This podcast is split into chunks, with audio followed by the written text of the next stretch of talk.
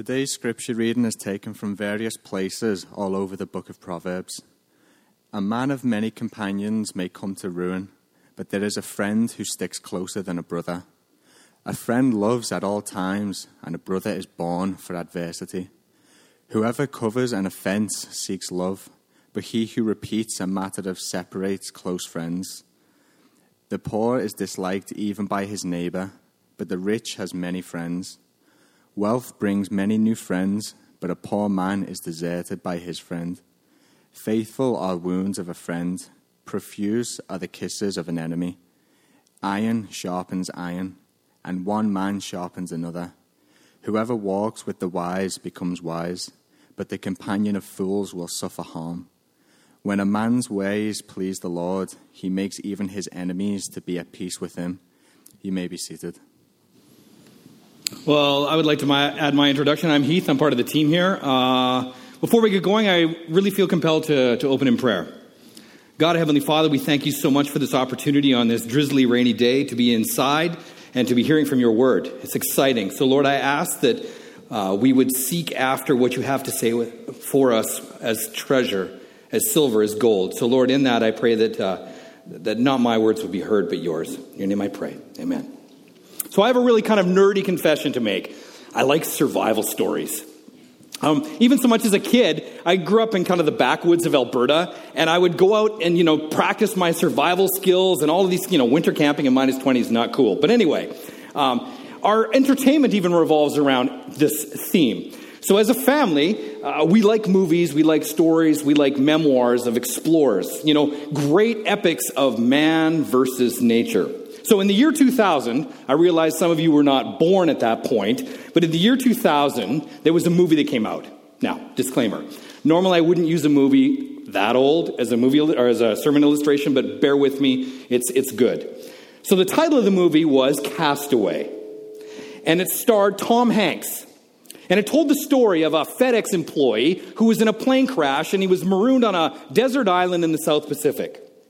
Now, Mariko and I we're so excited. So we walk to the DVD store, if you can remember what those are, and we pick up our copy, we plug it in, the thing, we grab a bowl of popcorn, and we're ready to watch this epic 143 minute man versus nature.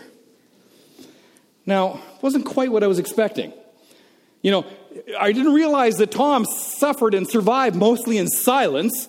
And so, any gap in silence, my wife and her sister made up the verbal, you know, difference. So, anyway, instead of an action packed adventure story of man versus wild, what I saw was an existential struggle of man versus his mind.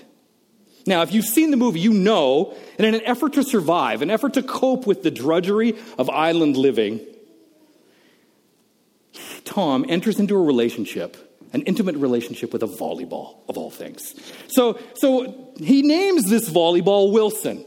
And so Wilson helps out Tom with every aspect of island life, whether it's gathering food, firewood, building the fire, if you, you can imagine that. You know, Wilson even helps Tom pull an abscessed tooth. So the whole story is about Tom and Wilson. And, and, and you get to the end, Wilson even helps Tom build a raft to escape. So the heart wrenching climax of this movie is they're on a raft together, and they're, they're in a storm, and it's going like crazy, and Wilson falls overboard.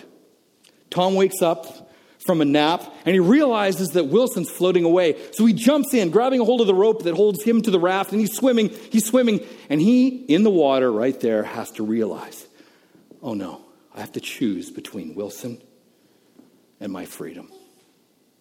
So in the water, we hear, the climax, we hear, Wilson! You know, if you see them, Wilson, I'm sorry! The scene ends with Tom weeping on the raft, grieving his lost friend. Tom Hanks is probably the only actor in existence who can make you cry over a volleyball. this story highlights a basic, fundamental human need, and that is to be known by others and to know others. Simply put, friendship. C.S. Lewis, in his book, The Four Loves, describes this need this way. He says, Friendship is ne- unnecessary like philosophy, like art. It has no survival value. Rather, it is one of those things that gives value to survival. And as weird and as crazy and story, as this story is of Tom and of Wilson, it highlights the fundamental need that we have of being in a relationship with somebody else. Tom's relationship with Wilson gave value to his survival on that island. So for us today, this afternoon, in you know late August 2019, friendship gives value to day, our day-to-day drudgery in Vancouver. On a rainy day like this, friendship is what gets you out of bed. So if friendship is this important, if this is true, then why are we so lonely? If we believe that friendships improve our quality of life, why do we not foster? Why do we not grow this as a society?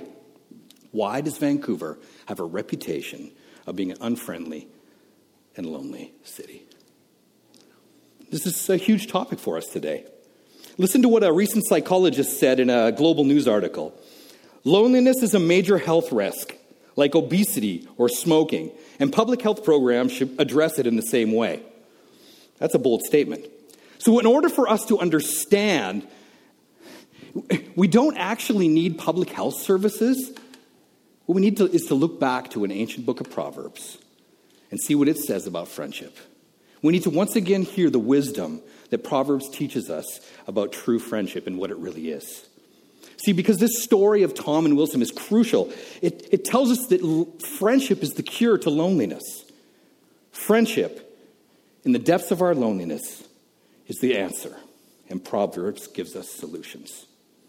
So, this afternoon, we're going to look at what Proverbs teaches us about the characteristics of a true friend, the vulnerability of friendship, and lastly, how friendship can be rekindled, or in the case of Vancouver, actually recreated. So before we get there, we need a prologue. You know, I like to read books, so at the beginning of a good fantasy novel, you've got this map, right? We need a, we need a map that kind of addresses uh, how, to, how to walk to, to kind of get our bearings. So, we need to understand one simple fact. This, this word friendship in, in Proverbs is exactly the same he, Hebrew word for neighbor. Translated, it's exactly the same thing. So, the only difference is one is a relational proximity, emotional connection. The other is a physical proximity. It's the same word. And, and it's nuanced all the way throughout the book of Proverbs. So, wisdom in and righteousness in Proverbs is defined as skill in relationships. So, therefore, we need to understand that both of these are important friend and neighbor. So, to clarify, a friend has an emotional relational bond, and a neighbor is someone that has a physical relational bond. Okay, you guys with me? Okay, so then to utilize our rubric that we've been working through about wisdom and righteousness in Proverbs, I suggest to you this afternoon that a righteous or wise friend or neighbor is one who disadvantages him or herself to the advantage of others. Therefore, a foolish or a wicked friend or neighbor is one who advantages him or herself to the disadvantage of the other. So, with this map in our minds, let's proceed. Turn with me to Proverbs 27, chapter 10. Chapter 27, verse 10. Sorry. Well, I would like to see you've gone there. That would have been interesting. 27:10. Do not forsake your friend and your father's friend. And do not go to your brother's house in the day of your calamity. Better is a neighbor who is near than a brother who is far away. Proverbs 18:24 says, "A man of many companions may come to ruin, but there is a friend who sticks closer than a brother." 20 verse 6 says, "Many a man proclaims his own steadfast love, but a faithful man who can find?" 1717 says, "A friend loves at all times, and a brother is born for adversity. Probably the most important characteristic of a friend in Proverbs is loyalty. Now, I have a friend. Currently, I, I, got some texts as we were singing. He's cursing Vancouver because he's riding his motorcycle through Vancouver to go to the island right now. So, this friend, I've known him since I was three years old. Probably, if you have a category of a best friend, this is him. And every few years, we do something stupid and crazy. So, a couple years ago, we decided, oh, it would be really cool in June to drive or ride our motorcycles all the way from here all the way to San Antonio, Texas. Hello, saddle sores. Anyway, so we 5,000 kilometers, we get to San Antonio, and we're in this kind of Tex Mex restaurant, probably having the best, you know, fajita I've ever had in my life. And I look over, and my buddy's he's weeping. And I'm like, dude, like, are you all right? He says, well, thanks so much, man. I'm like, I didn't buy your gas. Like, what are you thanking me for? Thank you for being my friend. He says, You've stuck through me, with me, in the thick and the thin. You've been beside me when I've done stupid things and when I've done amazing things. You were with me when my dad died, and you're with me when my kid is having problems. Thank you for accepting me for who I am. See, a loyal friend is one who knows all your ugly bits, one who knows how to wound you, but protects you instead. One who has your back. A consistent friend is one who chooses you. One who says, no matter what you're going through, I'm going to stand right beside you, shoulder to shoulder, and be there for you. A loyal friend is one who trusts, one who forgives, and one who accepts. Ray Ortlund, he's a pastor in Nashville, Tennessee. He describes this characteristic of friendship in this way. He says, A true friend knows who you really are and does not walk away. That's powerful. A loyal friend is not a fair weather friend, nor is he or she he's, he or she is one who knows you intimately, one who is consistent with you, stays with you despite your flaws. A real friend is sacrificial in his dealings with you. The next characteristic of a good friend is one who is tactful. Proverbs 25 17 says, Let your foot be seldom in your neighbor's house, lest he have his fill of you and hate you. Now, living in Greece for uh, as long as we did, you know, Greece is a crazy and wonderful place, but, you know, you always had a revolving door of visitors. So we had this kind of family parable or proverb that we would say all the time visitors are like fish, they begin to stink after a couple of days.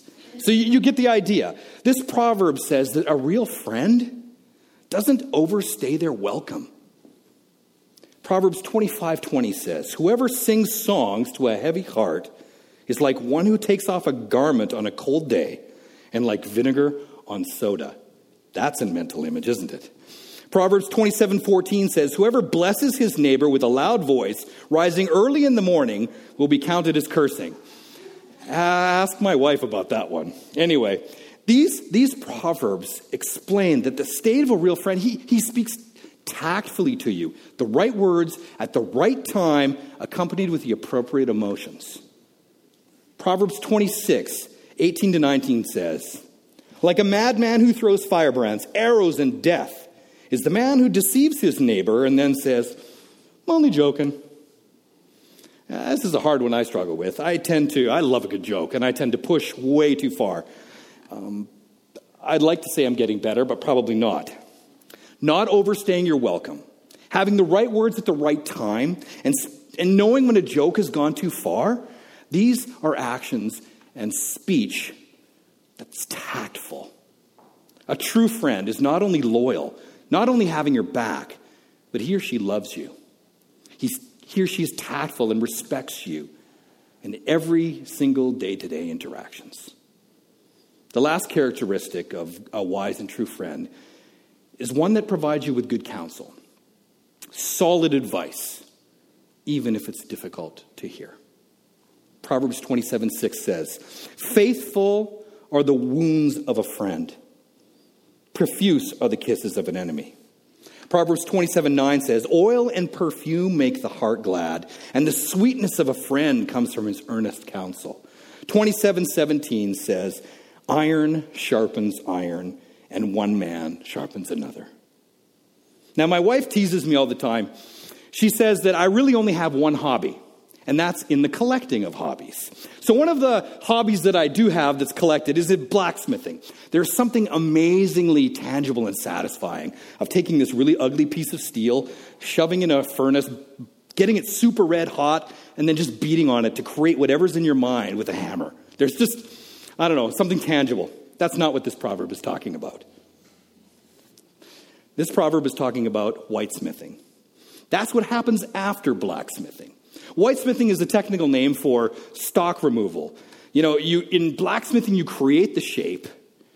In whitesmithing, you finish the shape. You cut off little bits. You got to use your file or some sandpaper, you know, starting from really heavy grit up to finer. And it's the process, if you're making a knife, for instance, it's the process of shaping, Sharpening, honing, and polishing. It's, it's, it's, I have to say, it's boring. It's the most boring part of the job because it takes hours to do.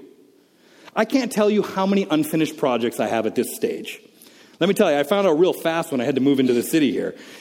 It has to be a really special piece for me to take the time to sharpen it, to hone it, and to polish it. These proverbs say that a true friend is one who sees your potential, one who sees your value, and is willing to take the time and the effort to sharpen you, to take that sandpaper to you. This isn't easy to receive, people. Because in order for us to be sharpened, honed, and polished, parts of us have to be removed. Things that we may not even see. In Proverbs, a wise, true friend confronts you on your blind spots and helps you grow. Good counsel in Proverbs isn't just being isn't just about good decision making. It's about shaping. It's about honing. It's about polishing, making a really ugly piece of steel into an absolute beautiful piece of art. So a wise friend in Proverbs, therefore, is one who's loyal, one who's tactful, one and stemming from that, one who loves you enough to give you good counsel, even when it's hard to hear. A righteous friend, therefore, is one who takes the risk and disadvantages themselves to advantage you.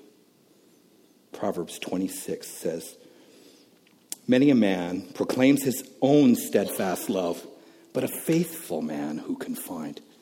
Question for you guys Do you guys have friends in your lives that exhibit these characteristics? So we've looked at what Proverbs articulates as uh, what a true and wise friend is. Now we must turn to how it all can go wrong. We must address the vulnerability of friendship. Interesting, like in life, you know, you know, your, sometimes your greatest strength is also your greatest weakness. This is the same way with friendship. The greatest strength is, is loyalty, the greatest weakness is betrayal. A true friendship is susceptible to betrayal. Proverbs 17, verse 9 says, Whoever covers an offense seeks love but he who repeats a matter separates close friends. Proverbs 16:28 says, "A dishonest man spreads strife, and a whisperer separates close friends." Now, I have many friends that I consider loyal and true, but I'm not really immune to betrayal, just like you guys are. When I was 18 years old, I went to teach canoeing and kayaking at a summer camp on the west coast on Quadra Island. And it was great. My bunkmate was a Greek guy, and we became fast and furious friends. You know, we laughed at each other's jokes, we played jokes on each other, and we cried on each other's shoulders, you know, with relational problems. Yeah, I was 18. What can I say? As Charles Dickens says, it was the best of times, it was the worst of times. And we kept in touch all of those years after that. So 13 years later, in a crazy and weird story, it's because of this guy I moved my whole family to Greece. So being part of this organization that my friend was with, they had what they called the buddy system. So if you're new, imagine some of you who have moved to Canada can get this, right? So if you move to another country, you don't speak the language, you need help, don't you? So you need help with how to set up a bank account, how to buy a car, how to get pay your rent, how to which line to stand in for, you know, getting your like social insurance number. So we had what they called the buddy system. Easy peasy, no problem. Everything was good, and my friend, because he was my friend, was naturally my buddy. So everything was great for about a year. And then, uh, then it all went kind of south. Um, a, 19 year, a new 19 year old guy was touted to be uh, my boss's executive assistant. And I liked this guy. But I was afraid that if he was become my boss, I would be jealous. And I probably would have a hard time with that. So, so being my friend, I had him over and, and I sat him down and we had coffee and I confessed, look, I'm going to have problems with this. I need you to be praying for me that I just keep it all together and that my heart would be in the right place. So that was the protocol. That's what I was supposed to do, and I did it. I thought the buddy system was a confidential, kind of private, friends helping friends, friends praying for friends, friends having each other's back. Yeah, I was a little wrong in that assumption. But a week later, I get a call from my boss inviting me for out for coffee. And I'm thinking, this is kind of cool. It's been a year. I haven't had coffee with the guy yet. I'm, I'm okay with that. So it's typical. I show up early and I'm in my second Greek coffee by the time he shows up. And he gets out of the car and he's got somebody else with him. And I'm like, oh, I should have realized then. So he sits down after the regular greetings and he says, right out of the gate, he says, Look, I'm going to cut to the chase here, Heath. Um, I hear you have serious problems with so and so, the 19 year old, and we're here to sort that out. Little piece of me died right there. What followed was a stripping of ministerial duty. Uh, I was put on like a ministerial probation. and finally, the words that, that are still difficult to hear and say out loud. In reality, Heath, we're tired of all your ideas. Our ministry is fine. All we want you to do is just to shut up and do as you're told. These were not the faithful words of a friend. I sat there pretty much catatonic. My heart bled out, realizing that my friendship died that day. In that moment, I realized the true nature of my friend's betrayal. Not only did he ha- not have my confidence, he didn't have my back. And when I needed him the most, he was worried about managing my you know, behavior rather than speaking faithful words to me. Things never really recovered after that point, and I left the organization two years later, broken, angry, and depressed. Now, lest I feel tempted and feel sorry for myself, I realize that this experience is not unique to me. We, if we have been vulnerable, we're all carrying the scars of betrayal. We all have, you know, friendship PTSD, don't we? We've, we've, been, we've had broken and marred family relationships, friendship levels. Betrayal is real. It kills. It prevents us from trusting. It prevents us from moving forward. We're lonely because we, we guard against that. We're, we're lonely because we distance ourselves from the vulnerability that's required for true friendship. We're afraid of what? Being hurt again. We're afraid to trust. Betrayal is a burden. Betrayal is like a heavy cloak that's just difficult to wear on a hot day. My friend, for his advantage, disadvantaged me, and that was betrayal. The other significant vulnerability to friendship is in the area of our finances. Put another way, materialism weakens the bonds of friendship. Proverbs has a lot to say about this, but here's a few of them. Proverbs 3 27 and 28. Do not withhold good from those to whom it is due when it is in your power to do it. Do not say to your neighbor, Go and come again tomorrow. I will give it to you when, I have, when you have it with you. 14, 21, and 22 say, The poor is disliked even by his neighbor, but the rich has many friends. Whoever despises his neighbor is a sinner, but blessed is he who is generous to the poor. Proverbs 19, 4, 6, and 7. Wealth brings many new friends, but a poor man is deserted by his friend. Many seek the favor of a generous man, and everyone is a friend of a man who gives gifts. All of a poor man's brothers hate him. How much more do his friends go far from him? He pursues them with words, but he does not have them. Man, talk about a Debbie Downer. These proverbs display the raw power and lure of materialism over friendship. Now, as I stated earlier, I, I like books. And I had this one special book. It was given to me by a mentor of mine, and it had his kind of annotations in it. And over the years, I had annotated him myself. And in Greece, when you're there, um, English books are hard to find. So my friend, he phones me and says, I'm doing a class on spiritual disciplines. That's what the book is about. And I know you have this book. Can I borrow it? And I'm like, ooh. In that moment, and it took me like, it actually, I said, no, I have to call you back. It, it took me about a week, and I had to decide which was more valuable, my book or my friend. I lent him the book, and I haven't seen it since. but that's good. I have a couple of friends that are going into business together, and, uh, and I have some concerns. I'm not a businessman, but I can see a train wreck coming. And so I, I, I pulled over aside one of my friends, and a couple weeks ago I said, Look, man, like, this is not going to end well. And my, and my friend says to me these words He says, I'm not investing anything I'm not willing to lose. That's a friend. Money and our bent towards materialism puts itself at odds with true friendship. our materialism, our desire for stuff, and all the comfort that goes with it, almost forces us to disadvantage others for our gain. It separates, it isolates. And the loser in this all scenario is friendship, real friendship. Proverbs tells us that true friendship is in the self sacrifice, our financial loss for the benefit of others. That's a hard one to hear. Materialism combined with betrayal is a death knell to friendship. That is why Vancouver is so lonely. This is why many of us struggle to find and to keep friends. Betrayal and materialism keeps us isolated, frozen in cryo chambers. We try to freeze out all of the friendships that we have through entertainment and busyness. But it actually gets worse. We also build and create false friends. Ironically, we're just like the movie. We are just like Tom Hanks in Castaway. We build our own Wilsons to help us survive. First one is an obvious choice. We turn to social media. We think that a carefully curated Instagram story is actually a substitute for intimacy.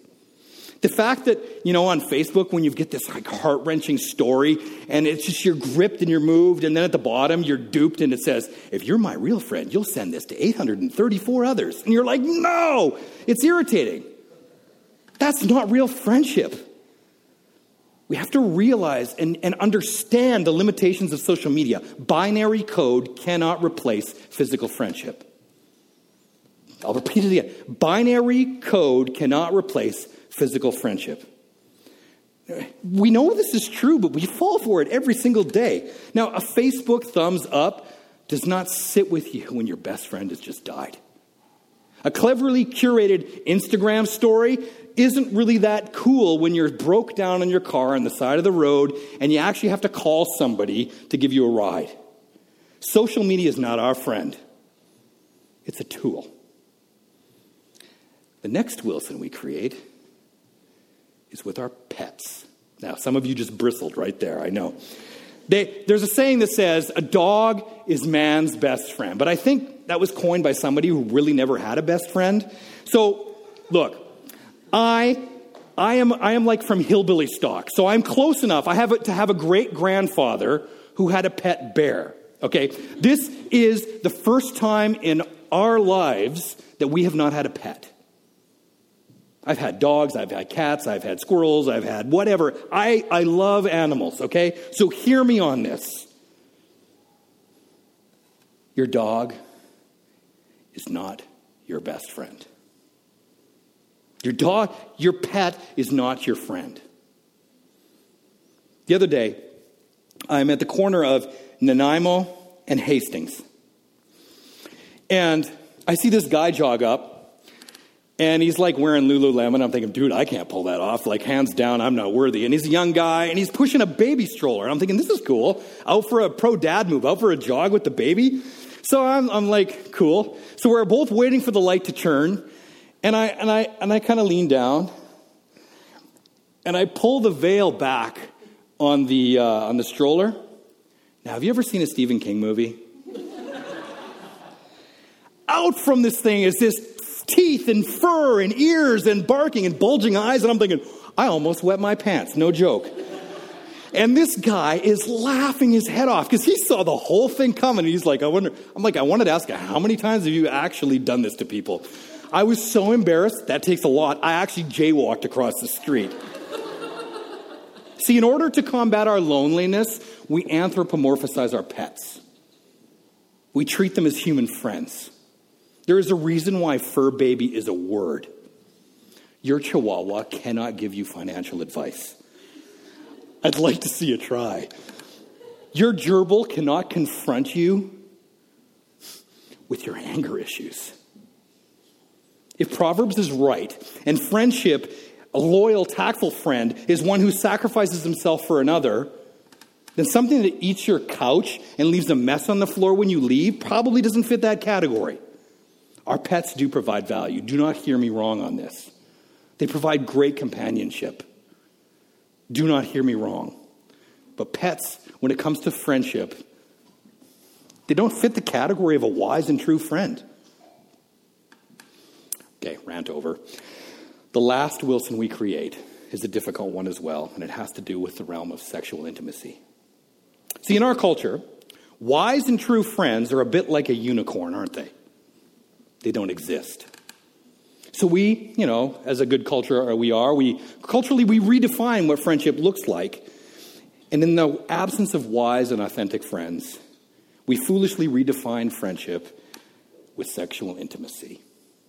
We think that a shared experience is the same as a loyal friend.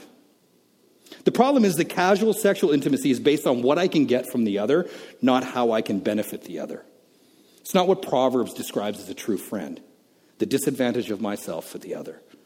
The trend that I'm seeing now in people that I talk to is the collecting of sexual partners, differing genders even, a, plurality of partners, whether straight or same sex.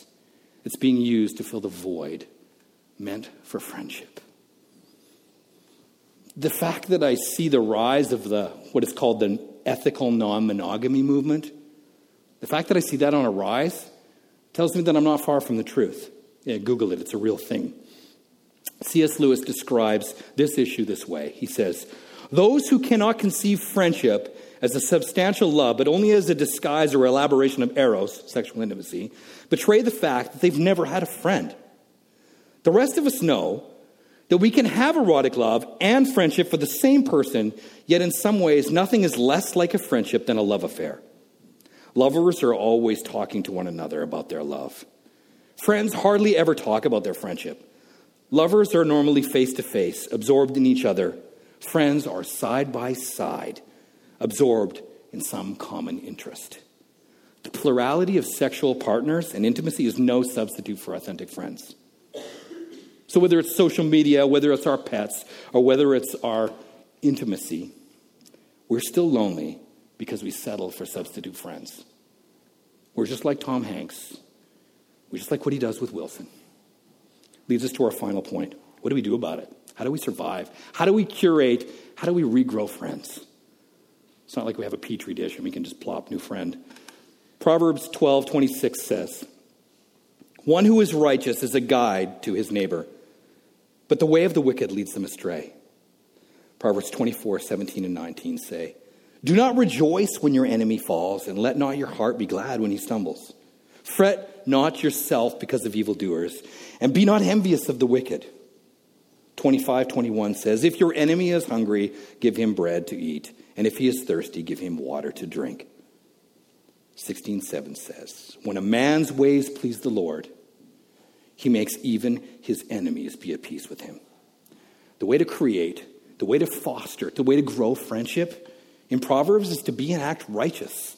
In other words, the only way to have authentic friends is to disadvantage oneself to the advantage of others. So, how is this even possible when we're in a culture and a people so mired in relational dysfunction? How can we do this when we're living in a forest of false friends? As a Radiohead song there. How do we be true and wise friends when we realize that we are the ones that disadvantage ourselves for the disadvantage of others? Turn with me to John chapter 15, starting in verse 12. Jesus, steeped in the wisdom of Proverbs, he gives us kind of a path to true friendship. And he says this. This is my commandment that you love one another as I have loved you. Greater love has no one than this that someone lay down his life for his friends. You are my friends if you do what I command you. No longer do I call you servants, for a servant does not know what his master is doing, but I have called you friends. For all that I have heard from the Father, I have made known to you. You did not choose me but I chose you and appointed you that you should go and bear fruit, that your fruit should abide. So that whatever you ask in the Father, in my name, he may give it to you. These things I command you, so that you will love one another. Mired in our loneliness in Vancouver in 2019, people, these, this should be a symphony to our ears. Jesus is our neighbor. Jesus is our friend, not in a cheesy Mr. Rogers kind of way, but in a Proverbs sacrificial sort of way. God Himself, He actually sends His Son to earth, Jesus, and He dies the death that our betrayal, that our selfishness deserves, so that we can actually have a true friend. A true friend that we don't deserve. See, Jesus chooses us to be His friends. And he dies horribly to accomplish that. And that, on an ultimate level, fixes the friendship loneliness problem. Jesus became wisdom. Jesus became righteousness, as described in Proverbs. And by his sacrificial death and resurrection, when we acknowledge that we are broken and inadequate and we accept him, he fixes us on a personal level, our relational problems. He fixes our friendship and loneliness with those around us. He be- we become his friend. Now that, that still blows my mind. That act gives us a new heart, the power to live righteous lives, as Proverb demands. I'll say this another way. When we come to the end of ourselves, when we realize that we can't do this on our own, when we repent of making Wilsons in our lives, we choose to allow Jesus to be our friend. He gives us a new spirit, a new heart to help us, to guide us, to live in us. Because of this change, Jesus as our friend, we can actually cast away all of these things that we build in its place. We can actually deal with this gaping hole in us. In Jesus, we can choose rescue over Wilson like Tom Hanks did. In Jesus, we find rescue. In Him, we're satisfied. And through Him, by His Spirit, we actually have the capacity to make and to be authentic friends and to not be lonely. And stemming from that, with Jesus as our friend, we have the power up. We actually have the power and the ability to advantage others at the disadvantage of ourselves, even our enemies. Now, lest you say, okay, yeah, that's great in theory. You've read too many textbooks. But does this actually work?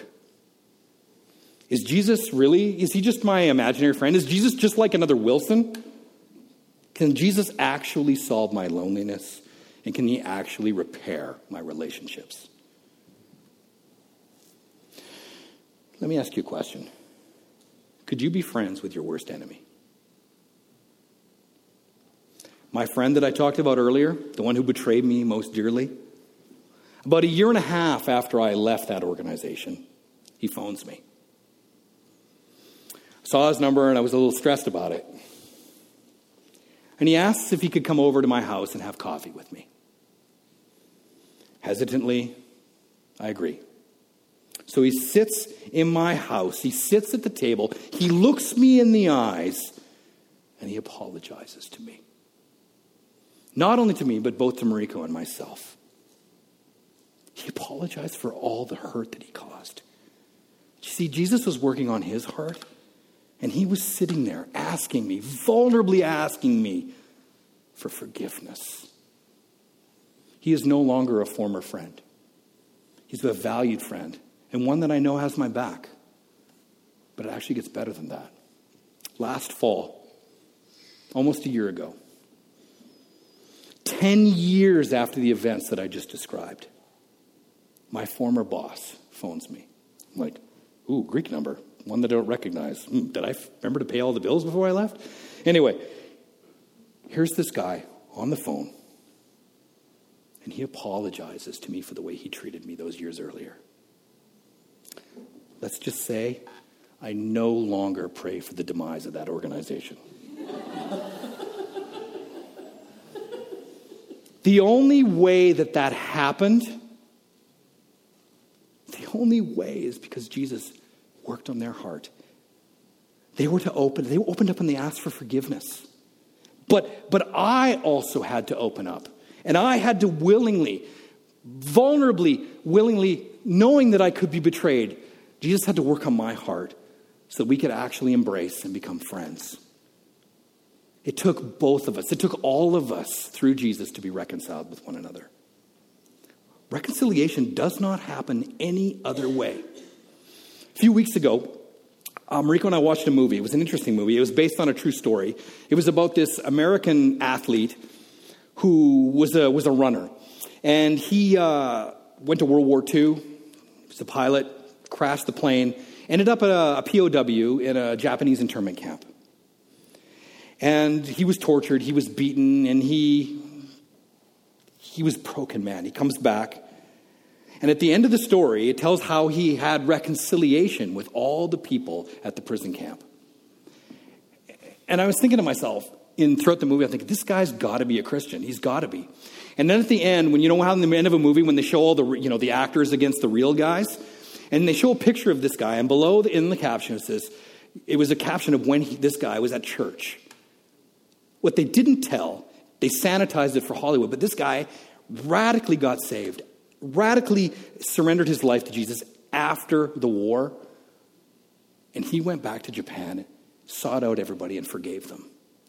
This is how important it is. So, yeah, Jesus, as my true friend, actually gives me the power to do the impossible, to love even your enemies. So, some of us here this afternoon, quite frankly, we need to repent. We've been looking for answers to our loneliness in places that are just not healthy. They're selfish and self destructive. Now, other, others of us feel, you know, we have been good friends. And we've been giving sacrificially, and we've been giving and giving and giving, and you're finding yourself empty. You're just forgetting your source of where, where that comes from. You need to once again be reminded of Jesus as your friend, to be refilled. Now, others of us will walk out of here thinking, oh man, I got to be a better friend. And you'll walk out thinking that okay, what can I put into place? What can I do? How can I do this? And you think by your own merit you can actually accomplish this. Let me tell you, it's only through Jesus that gets solved. I've tried both scenarios and it doesn't work. So today, whether you're on the spectrum of you know, relational burnout or in the doldrums of loneliness and despair, know that Jesus, if you let him, gives the capacity, the ability to thrive. He is to what Proverbs points to. He was betrayed by those closest to him. He first loved us when we were an enemy. And in an ultimate way, he disadvantaged himself, dying to become our friend. Proverbs 18:24 says, "A man of many companions may come to ruin, but there is a friend who sticks closer than a brother." People, Jesus is that friend described in Proverbs. Close your eyes as we pray. God, our Heavenly Father, we thank you for this reminder of friendship, of how integral it is to not only our lives, but to, to who you are in and of yourself. So thank you that you sent your Son to be our friend. Thank you. In your name I pray. Amen. Thanks for listening. For more information about Christ City Church in Vancouver, please visit christcitychurch.ca. We invite you to join us in praying that God's kingdom would come in Vancouver as it is in heaven.